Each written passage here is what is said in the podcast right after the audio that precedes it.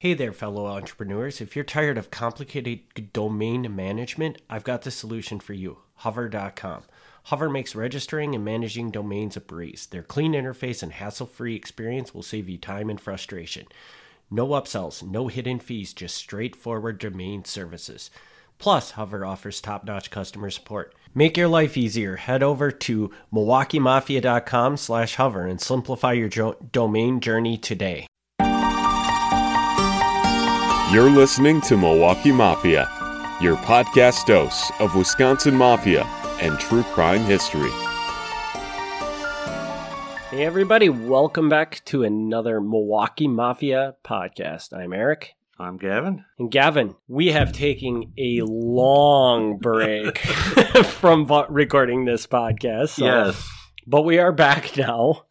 So, Yeah, so people at home don't know that because they've they get their regular episodes, so they you know they can't tell the difference. But um, we recorded a few episodes a while back, and then we recorded our four part Birdo series, and then that got bumped up. So then the ones that we recorded prior to that came after, There were- but we actually recorded them much earlier. yeah. So um, I don't know. Eh, I- I- Have we recorded any in two months now? Probably not. Okay, I- so we may have recorded Birdo in in June, Right, right. But but I don't think we've recorded anything else Okay. since then. so yeah, so So so yeah, we've been on quite a hiatus, but we're back. we're And- back. And Gavin's got some fresh notes for us. I do. So, what do you got for us today? All right, so this is a regular episode. We're going forward on our timeline. Our timeline is now up to November 1959. We're Okay. so close to, To 1960. 1960. We're almost there. but he's got one more episode in 1959 before we get there, don't you? I do. I do. It's true. Uh, but so for this one, this is Rocco Datello and Local 200. And if I'm saying Rocco's name wrong, I apologize as usual. and what is the local 200? You'll see. On May 28th, 1935, the International Brotherhood of Teamsters granted a local union charter to Teamsters Local 200 of Milwaukee. So a local is an individual labor union. They're called locals. So the, the Teamsters Union in Milwaukee is Local 200. And I'm sorry, but I'm going to make you repeat what a Teamster is, just in case people have never. I know we've talked about Yeah. Teamsters on multiple episodes, but just for anybody that has not heard any of those episodes. Sure.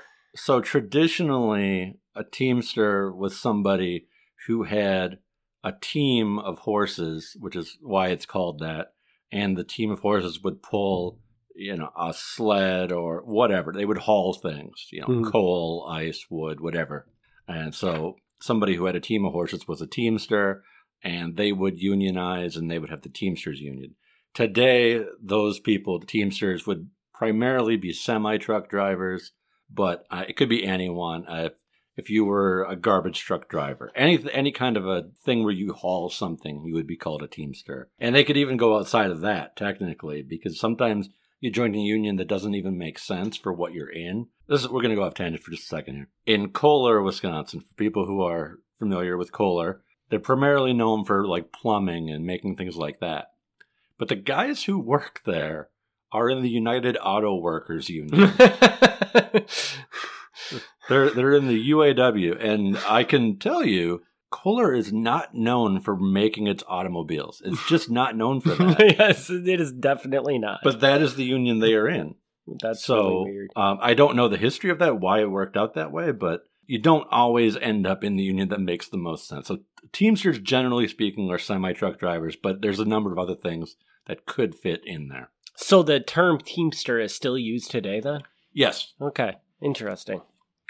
All right. So the the Milwaukee Union forms in 1935. Already by 1937, um, they're going on their first major strike. 100 members at the local, which is sizable for the 30s, go on strike and walk off their job at the Milwaukee Movers Association when the Milwaukee Movers Association refuses to meet with the union officials. Already they're using their power to try to get better wages and deals and that sort of thing. At some point along the way, Frank Ranney joins the Teamsters as an official. I don't know how early on he's in there, but by 1953, he becomes the secretary treasurer. And again, I should clarify this secretary treasurer is like the top job. You would think president would be like a top job, but secretary treasurer is actually like a really high thing. Which makes sense because you have probably control of all the money, I'm assuming. So he's in by 1953. This guy already some significant mob connections. Not to stereotype, but it should be pointed out that uh, he was Italian. Uh, he changed his last name. His last name was closer to like Ranieri or Rainieri, uh, so he just changed it to Ranney. But he was Italian. Um, he had been involved in the boxing clubs of the early days, the 40s and 50s, so he knew the mob guys through that. Yeah, he was successful. Already by 1954, so a year after he's the head of the Milwaukee Teamsters, he purchases the White Gull Inn in Fish Creek up in Door County, which is a very nice resort. Um, I have been there. it's uh, it's still there today. It's been there since 1896. So it's been a resort Holy a long cow. time. Yeah. Where in this is in Fish, Fish Creek? You Fish said? Creek, yeah. gonna have to watch for it next Yeah, time. I went there for a fish Creek. boil.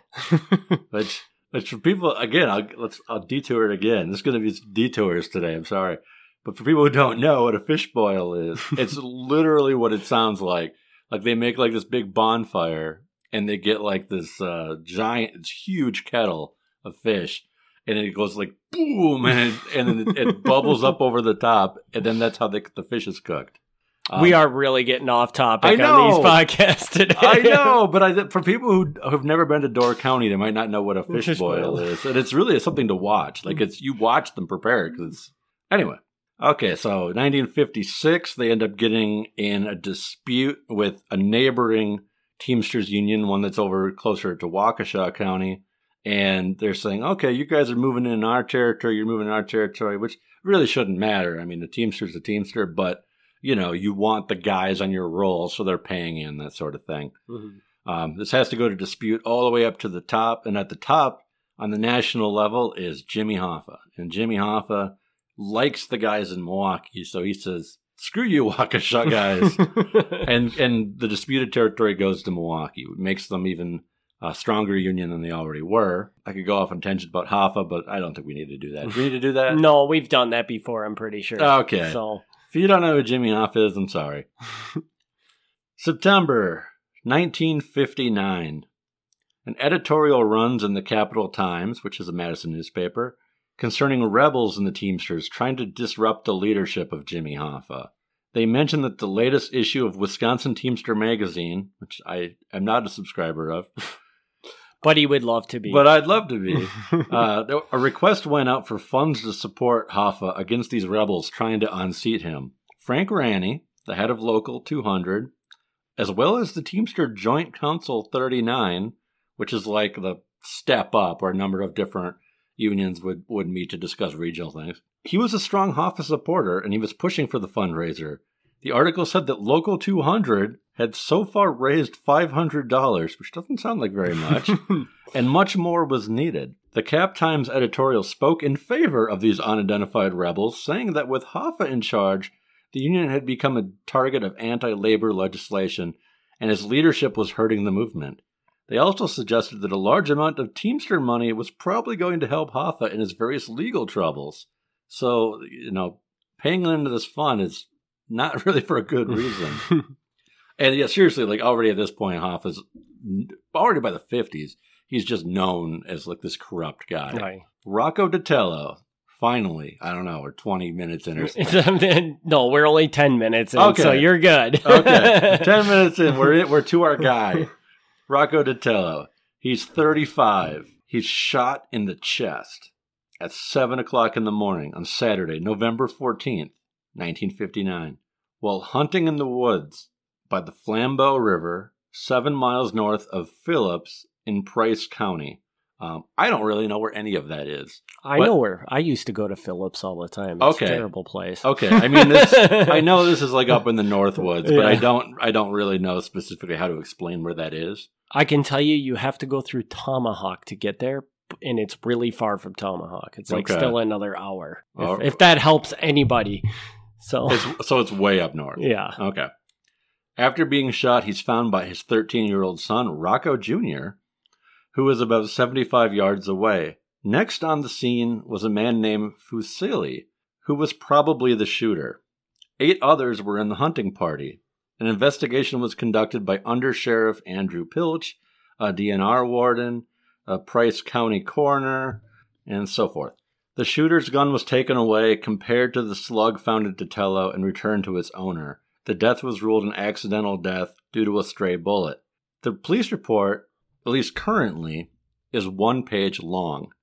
Uh, I requested this uh, not that long ago, uh, specifically for this podcast, and they sent me one page. And frankly, I was shocked that they had it at all because um, it's like an accidental death in 1959. I thought that was weird. I thought that was in the trash for sure, but, but they actually had it and they scanned it and sent it to me. And although they quickly determined it's an accident, the first officer on the scene already says this is an accident. Um, I'm wondering what more material was in the police file. I don't believe it was originally one page. Um, the reason I I believe that is first of all, one page is very short, but second of all, this guy named Facili, who is identified as probably the guy who shot him, doesn't even have a first name in the report. It says like, oh, the first guy in the scene was Facili. And I would at least think they would have written somewhere, in there what his name is and how to get a hold of this guy. Yeah, like the first time probably they write it, they write out his full name, and Yeah. then after that they just cite his last name or whatever. Yeah. So because even if even if you know it's always thought to be an accident nothing suspicious ever happened maybe at least for insurance reasons or something you, you know you'd want to know the guy's name but anyway so that's that's the police report very cut and dry there uh, Detello, who was from Milwaukee, was a member of Teamsters Local 200. Strangely enough, he had gathered over 750 signatures from members who wanted a new local. He thought the current one was corrupt. Later rumors said the death was not an accident and was used to silence his dissent, but this cannot be confirmed. The rumors further say that Detello was Frank Ranney's arch enemy and that someone else came into some money after Detello's death, suggesting that was the shooter. But these claims were not brought to the FBI's attention for 15 years. wow. this this story came to my attention through the FBI file, which I don't even remember whose FBI file it was. It's it's just some random file where this story comes up. And you know, there was a newspaper article about it and obviously the the police report, but this is all very suspicious to me that the FBI report is like, "Oh yeah, by the way, 15 years ago this guy was trying to turn the union clean and he ended up getting shot." Uh, you know, so like it's presented as like we got to take out this guy. But I don't know because anything like actually from the time period, the newspaper account and the police report and stuff, there's no hint of that in there. I mean, it's it's certainly possible. It's certainly possible, but it's like I don't know. And if and if this Fusili guy is the shooter, I tried to find out who he was because it's not a very common name. Mhm. And, and so like I, I found a couple guys who probably would have been like the right age and like none of these guys are like remotely mob connected. So I don't know if like if this is true. Apparently Frank Ranney had to pay some random guy, Guy. hunting with this Teamster guy to shoot him accidentally in front of his son and Yeah, this sounds very, very highly unlikely. yeah, it's certainly not impossible, but So I, this, I don't know. so I, I must have missed this part. So the guy was the guy who apparently shot this guy was ac- accidentally shot him in front of his son. Well, yeah, because because he gets shot, and then the first person who finds him is his son, who's seventy five yards away. So not like Not like, right not there, like point but blank. yeah, but you know, he was. They were all close enough that, like, I mean, I guess you could fake an accident in the woods pretty easily, but still, like, this is all very odd to me. yeah. I'm thinking that if you're you're a hired guy to kill somebody, you are not going to have your son with you. Well, but You could, and if it was if if they're like we need you to make sure this looks like an accident hmm i mean that's kind of a way to do it. Yeah. I mean, that takes the trail off right away that oh my son was there. I, of course I'm not I didn't intend to shoot him. Why would I shoot somebody in front of my son? Oh, oh, oh, oh, oh. You got that. You got that backwards. Oh, it was the guy that it got was the guy shot. who got shot. Son. son. Oh, oh, okay. Yeah. Yeah. Okay. So then and that's just mean. Yeah, well, but that one I wouldn't put past to somebody Sure. to do. Yeah. You know, because it's like you're there and it's the right opportunity to shoot somebody. Yeah. You don't care if their son's there. Yeah. So, like I say, it's not impossible, but like, so this this is like an example where a lot of times these FBI files, they'll be talking to people, and the people will tell the FBI stories, and I believe that most of the stories they tell are probably true. But you'll get these random things where they'll tell a story, and you know it's like not firsthand Mm-hmm. and it makes sense 15 years later they're telling this story and they're like oh yeah that makes sense. Like this guy he didn't like the union leadership. The union leadership was corrupt. Yeah that's plausible but like it's there's nothing to back that up. Yeah, there's no evidence to state that that this wasn't completely accidental. right so it's like a lot of times when i'm going through these fbi files it's like these stray remarks i gotta trace down these rumors and sometimes they pay off but a lot of times you find out that people will just say random crap they heard on the street and and it's not that again not that it's impossible it could have happened but it, there's nothing to back it up. Nobody nobody at the time seemed to think there was any suspicion. Yeah, and and I to add to that, I would also think that if you're telling, didn't you say the guy told the story was being told 15 years later? right. Yeah And this this- this appeared in an fbi file 15 years So after the shooting so whoever's telling that could just be kind of adding things in Mhm. that they just assume to be correct, but they're they don't know. You know, Well, right. That's that's the thing. I mean, the shooting part is completely true, but then like the they were he was an arch enemy of the head of the team. I don't know that. that and I have no idea because when I searched like at the time for articles, like this guy's not like going out calling a press conference saying we got to change the leadership. like yeah. like it, it's did he go around collect signatures? That's entirely possible. But he wasn't like making a big scene about it. So like i've got nothing to even support this story other than the fact that the shooting happened. So left with one of these stories where, eh, could be mafia connected, yeah.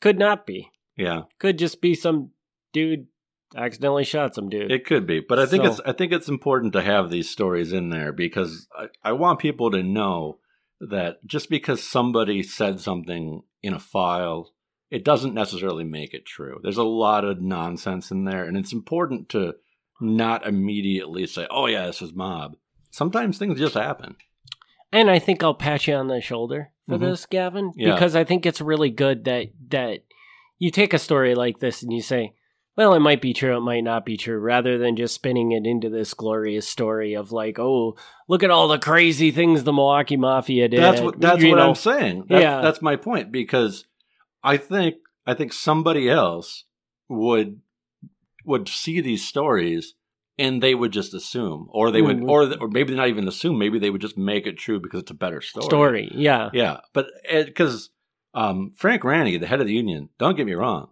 terrible guy he's going to come up again because he's like the key guy who like gets the teamsters money into the mob's hands for all kinds of inappropriate things so frank Ranney sucks like don't get me wrong i'm not i'm not defending him but I have nothing to back up him paying Mm, some somebody. random guy to shoot a guy on a hunting trip. All right. Well, it, does that wrap this one up, or you got a little bit more there? No, It looks like you got. That's pretty much it. I mean, just I wanted to mention that Frank Ranney will come up again in our story because he sucks. Um, and yeah, that's that's pretty much about it. Just I want to use this as an example that this is something that it's part of the stuff that comes up in the files, and you can't take everything the file says as as completely true. You you got to be like, if you're going to use this kind of information at all, you got to say this person said this, and Mhm. leave it at that. You don't just say this happened. So so be careful, people out there. If you're writing history, true crime, whatever, be careful how you source things. Make sure that you are not implying something that you can't back The up. gup. Because if I actually said he paid a guy to shoot it and I used that FBI page as my source, that's a crap source. Mhm. Because that isn't actually what it says. It says that somebody said that. I don't, and again, because the informant names are blacked out, I don't even know who this guy is. I don't know if he was on that hunting trip. I don't know if he even met the guy. I have no idea who the source is for this. And because his name is blacked out, that means he's still alive. No, not necessarily. It means With- that with- when when they wrote the file, he was still alive. No, not even that. Like if if they designated so if they interview somebody that they can make that public if the person has passed.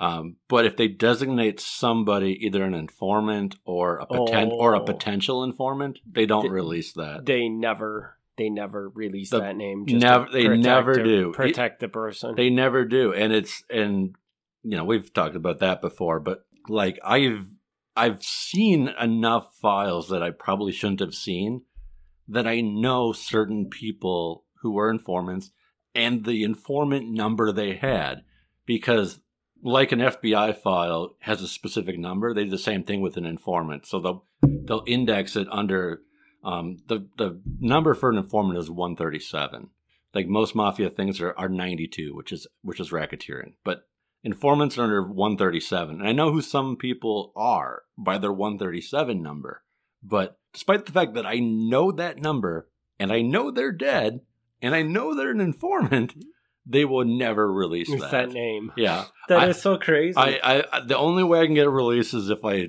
file a lawsuit in federal court and i'm just, Just not, not gonna just do not it. that motivated and probably in the end, it would probably not get released anyways. maybe maybe not, Not- it's, I mean- it has happened I'm sure it has happened, but but uh, I don't know. An informant that's a that's a sensitive thing right there. I would say. It- Where the- right there's got to be a pretty good reason to reveal that identity. Right. Well, I yeah, So yeah, you're right. sorry, I don't quite think you're big en- big enough in your shoes yet, Gavin. To That's To not even the that's not even the point. It's, it has nothing to do with that. It's I think there's certain people you can make a good case for it being released, like it, where it's there's a couple of guys where everybody knows they're an informant, so it's like you're not really protecting protecting them. anything. Yeah. Yeah. At this point, just finish the story because we all know he's an informant. Right. Let us know, like what. That's what what, that's what I'm too. saying. I mean, I'm sure I've mentioned it a dozen times on here, but the the guy we know the most, the reason we know he's an informant, like beyond a doubt, is because he was killed for being an informant. so, like, he's not being protected. like, like that that ship has sailed. We've Yeah. we've known that for a long time. That's very true. So, all right. Well, after a two month hiatus, I hope this was a good r- returning ep- episode, and we'll we will not be back in the we will not hit the 60s next week, or, or will we? We've got one more 1959, one, more, episode. and it and it is a murder. So it is a murder. It is a murder, and it's and it's not a maybe, maybe Not not. it- it's, this it's is a firm. Mur- murder. Yeah. firm murder with firm Milwaukee ma- mafia ties. yes, All right, Yes. cool.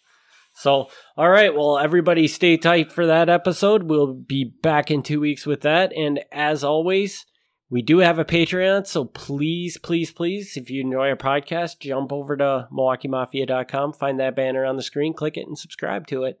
yeah, Awesome content on there. yeah, all kinds of extra behind the scenes stuff that you didn't know you wanted to know, but it's there. Yeah. And Gavin's taken that Patreon off into all sorts of weird, different places. Yeah, that's true. that so you definitely should get on it and check it out so so again thanks everybody for tuning in we'll be back in two weeks with another episode and as soon as you get signed up for that milwaukee mafia patreon you can get an episode every week And uh, am I correct in saying you unlock all the back episodes as well, or is that not how that works? yeah you will have access to everything Okay. That- that's the way i understand it if somebody somebody signs up for the patreon and doesn't get access to all the episodes please let me know because we would like you to have access Yeah. to all of them But that, so but- well, my, my point is, is if you sign up now, you've got like a year's, worth, of, back content. Yeah. so, All right. Thanks again, everybody, and we'll see you in two weeks. All right. Thanks. Thanks for tuning in to the Milwaukee Mafia podcast. Join us next time for another look back at Wisconsin Mafia and true crime history.